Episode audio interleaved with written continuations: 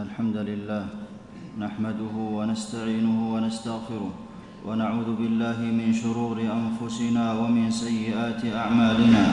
من يهده الله فلا مضل له ومن يضلل فلا هادي له وأشهد أن لا إله إلا الله وحده لا شريك له وأشهد أن محمدا عبده ورسوله.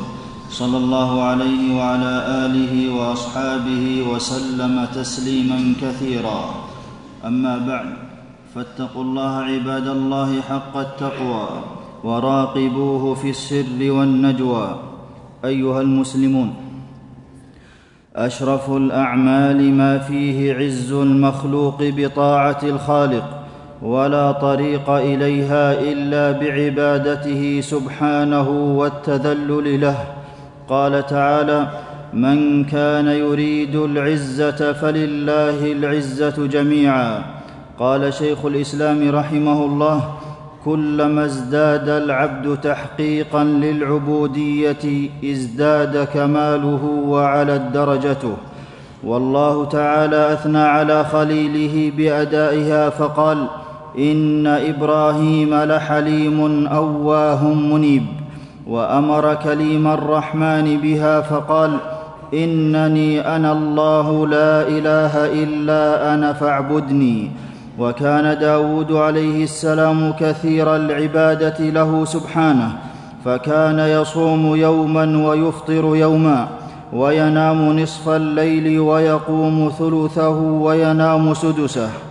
وجاءت البشرى لزكريا عليه السلام وهو يتعبد الله فنادته الملائكة وهو قائم يصلي في المحراب أن الله يبشرك بيحيى. وقال عيسى عليه السلام لقومه وإن الله ربي وربكم فاعبدوه. وقال الله تعالى لنبينا محمد صلى الله عليه وسلم بل الله فاعبد وكن من الشاكرين. فامتثل امرنا فامتثل النبي صلى الله عليه وسلم أمر ربه فكان يصلي من الليل حتى ترم قدماه ويعتكف ليالي في العام.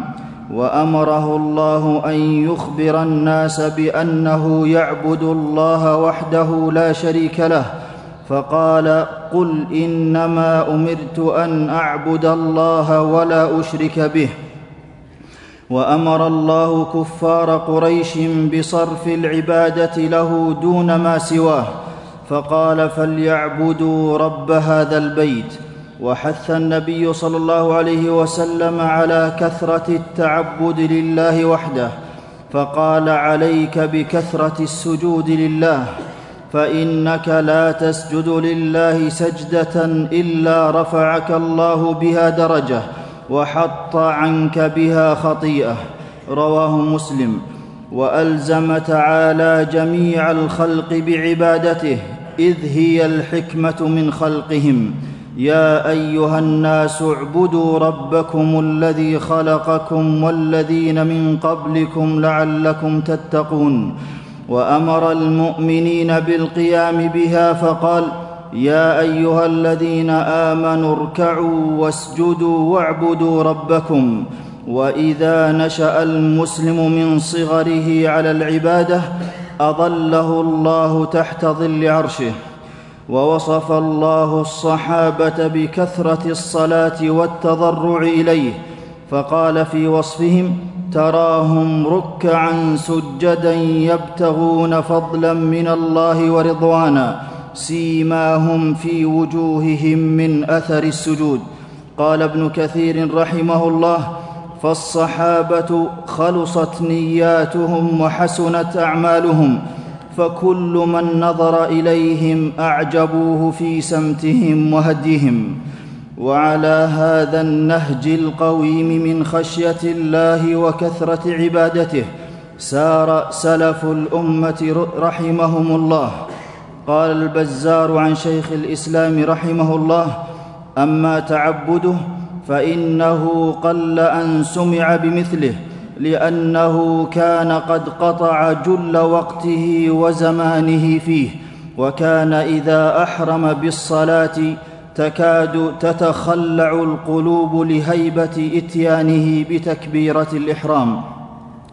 وقال ابن كثير رحمه الله عن ابن القيم رحمهم الله ولا أعرف في هذا العالم في زماننا أكثر عبادة منه والعبادة هي روح العبد وسعادته ويجب الصبر عليها في الحر والقر. قال تعالى فاعبده واصطبر لعبادته. ولحاجة العبد لها فلا أمد لها ينقضي في الحياة. قال عز وجل واعبد حتى واعبد ربك حتى يأتيك اليقين. ولفضل الله السابغ على خلقه يعيد عليهم كل عام شهرا مباركا جعله مغنما للتعبد في ليله ونهاره. ومن كرمه أن نوع لهم فيه الفضائل والطاعات وها هي أيامه ولياليه قد أزفت مليئة بخيراتها وبركاتها. قال عليه الصلاة والسلام أتاكم رمضان شهر مبارك فرض الله عليكم صيامه تفتح فيه أبواب السماء وتغلق فيه أبواب الجحيم. وتغل فيه مردة الشياطين. لله فيه ليلة خير من ألف شهر. من حرم خيرها فقد حرم. رواه مسلم. يؤدي المسلمون فيه ركنا من أركان الإسلام. تنطلق فيه النفوس إلى المنافسة في الصالحات. قال عليه الصلاة والسلام إذا دخل رمضان فتحت أبواب الجنة وغلقت أبواب جهنم وسلسلة الشياطين. متفق عليه.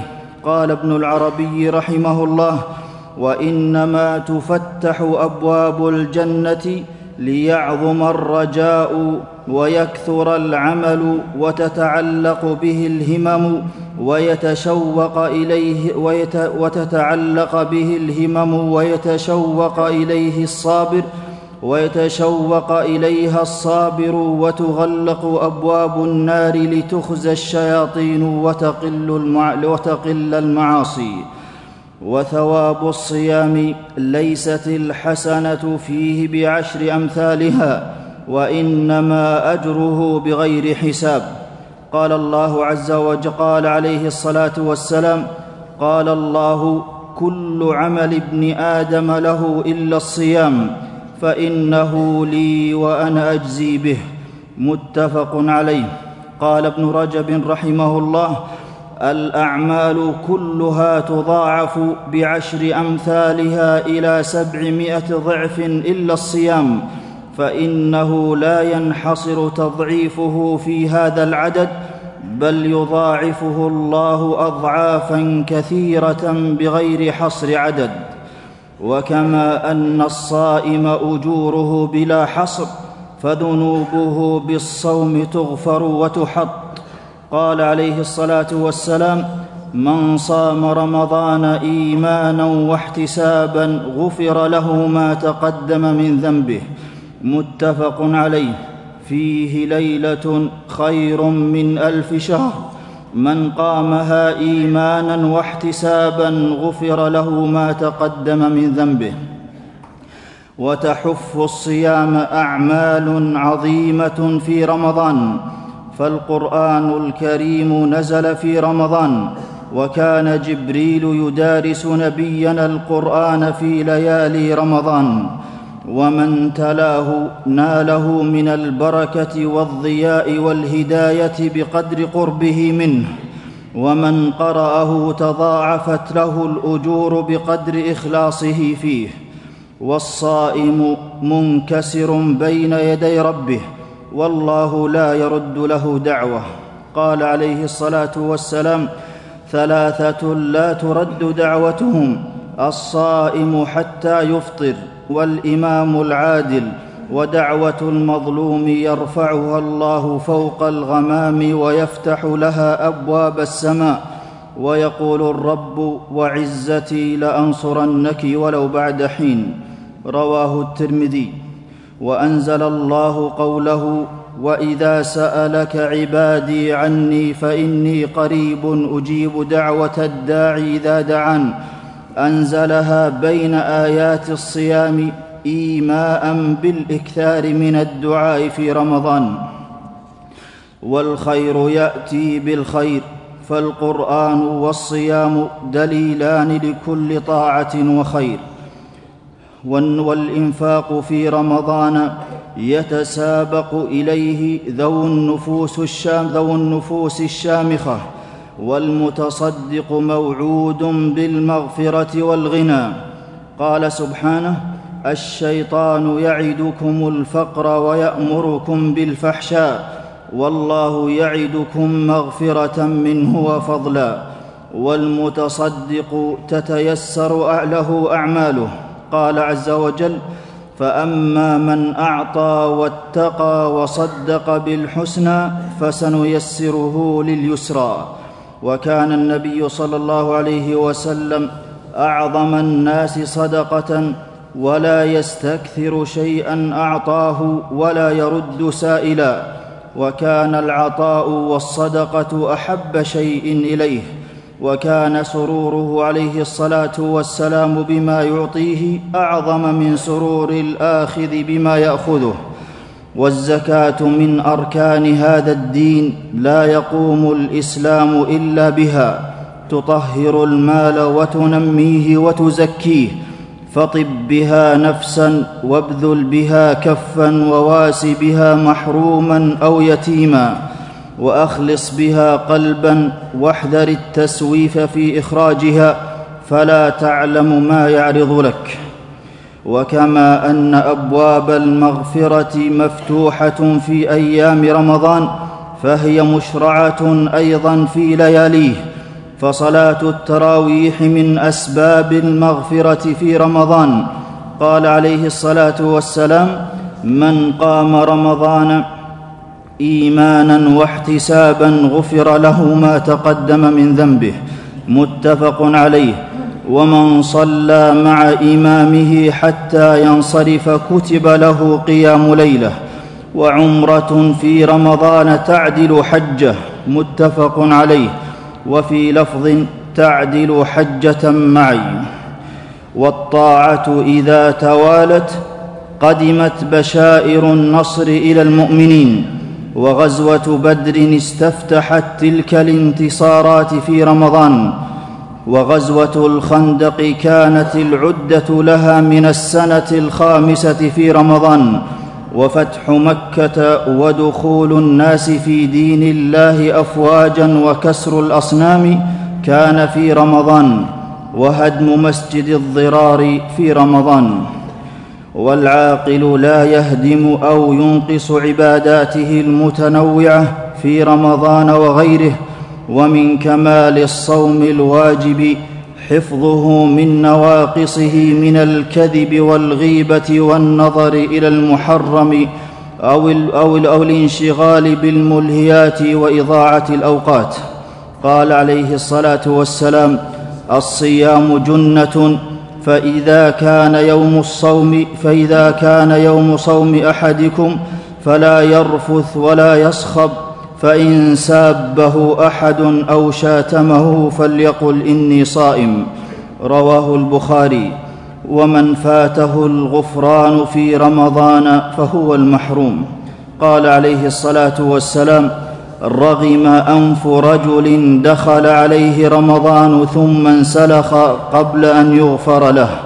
رواه الترمذي. وبعد أيها المسلمون فالمسلم يتشوف إلى العبادة ويفرح بأدائها وإذا دخل فيها أداها بإخلاص لله واتباع للنبي صلى الله عليه وسلم. إن فعل ذلك قبلها الله منه وضاعف أجوره لها. ومن الخلق مع الله المسارعة إلى أوامره بكل استبشار وسرور. أعوذ بالله من الشيطان الرجيم. وما خلقت الجن والإنس إلا ليعبدون. بارك الله لي ولكم في القرآن العظيم. ونفعني الله وإياكم بما فيه من الآيات والذكر الحكيم. أقول ما تسمعون وأستغفر الله لي ولكم ولجميع المسلمين.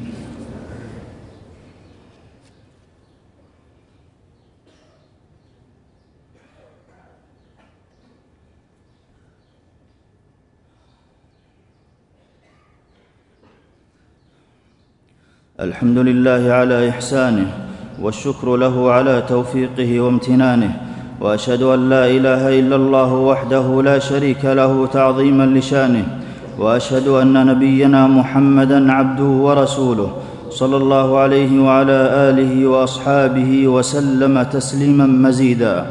أيها المسلمون من أمارة التوفيق للطاعة الاستعداد لها بعبادة قبلها ومن هدي النبي صلى الله عليه وسلم الإكثار من صيام شعبان توطية لصيام أفضل الشهور.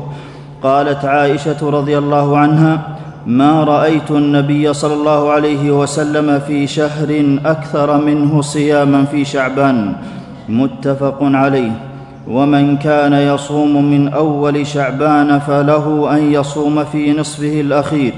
ولم يثبت عن النبي صلى الله عليه وسلم في فضل شعبان شيء سوى الإكثار من صومه وليست فيه ليلة فاضلة لا في أوله ولا منتصفه ولا آخره. قال ابن رجب رحمه الله قيام ليلة النصف من شعبان لم يثبت فيها شيء عن النبي صلى الله عليه وسلم ولا عن أصحابه. وخير الهدي ما شرعه نبينا محمد صلى الله عليه وسلم والموفق من جمع بين إخلاص العمل لله والاقتداء بالنبي عليه الصلاة والسلام. ثم اعلموا أن الله أمركم بالصلاة والسلام على نبيه فقال في محكم التنزيل إن الله وملائكته يصلون على النبي يا أيها الذين آمنوا صلوا عليه وسلموا تسليما. اللهم صل وسلم على نبينا محمد. وارض اللهم عن خلفائه الراشدين الذين قضوا بالحق وبه كانوا يعدلون. أبي بكر وعمر وعثمان وعلي وعن سائر الصحابة أجمعين. وعنا معهم بجودك وكرمك وفضلك يا أكرم الأكرمين. اللهم اعز الإسلام والمسلمين وأذل الشرك والمشركين ودمر أعداء الدين واجعل اللهم هذا البلد آمنا مطمئنا رخاء وسائر بلاد المسلمين. اللهم أصلح أحوال المسلمين في كل مكان. اللهم اصرف عنهم الفتن ما ظهر منها وما بطن. اللهم وحد كلمتهم وصفهم على الحق يا رب العالمين. اللهم اصرف عنهم عدو شر عدوك وعدوهم يا قوي يا عزيز. اللهم انصر المستضعفين من المسلمين في كل مكان. اللهم كن لهم معينا ونصيرا ومؤيدا وظهيرا. اللهم وأدر دوائر السوء على عدوك وعدوهم يا قوي يا عزيز. اللهم وفق إمامنا لهداك واجعل عمله في رضاك ووفق جميع ولاة أمور المسلمين للعمل بكتابك وتحكيم شرعك. يا ذا الجلال والإكرام. اللهم إنا نسألك الإخلاص في القول والعمل. ربنا آتنا في الدنيا حسنة وفي الآخرة حسنة وقنا عذاب النار. عباد الله إن الله يأمر بالعدل والإحسان وإيتاء ذي القربى. وينهى عن الفحشاء والمنكر والبغي يعظكم لعلكم تذكرون. فاذكروا الله العظيم الجليل يذكركم واشكروه على آلائه ونعمه يزدكم. ولذكر الله أكبر والله يعلم ما تصنعون.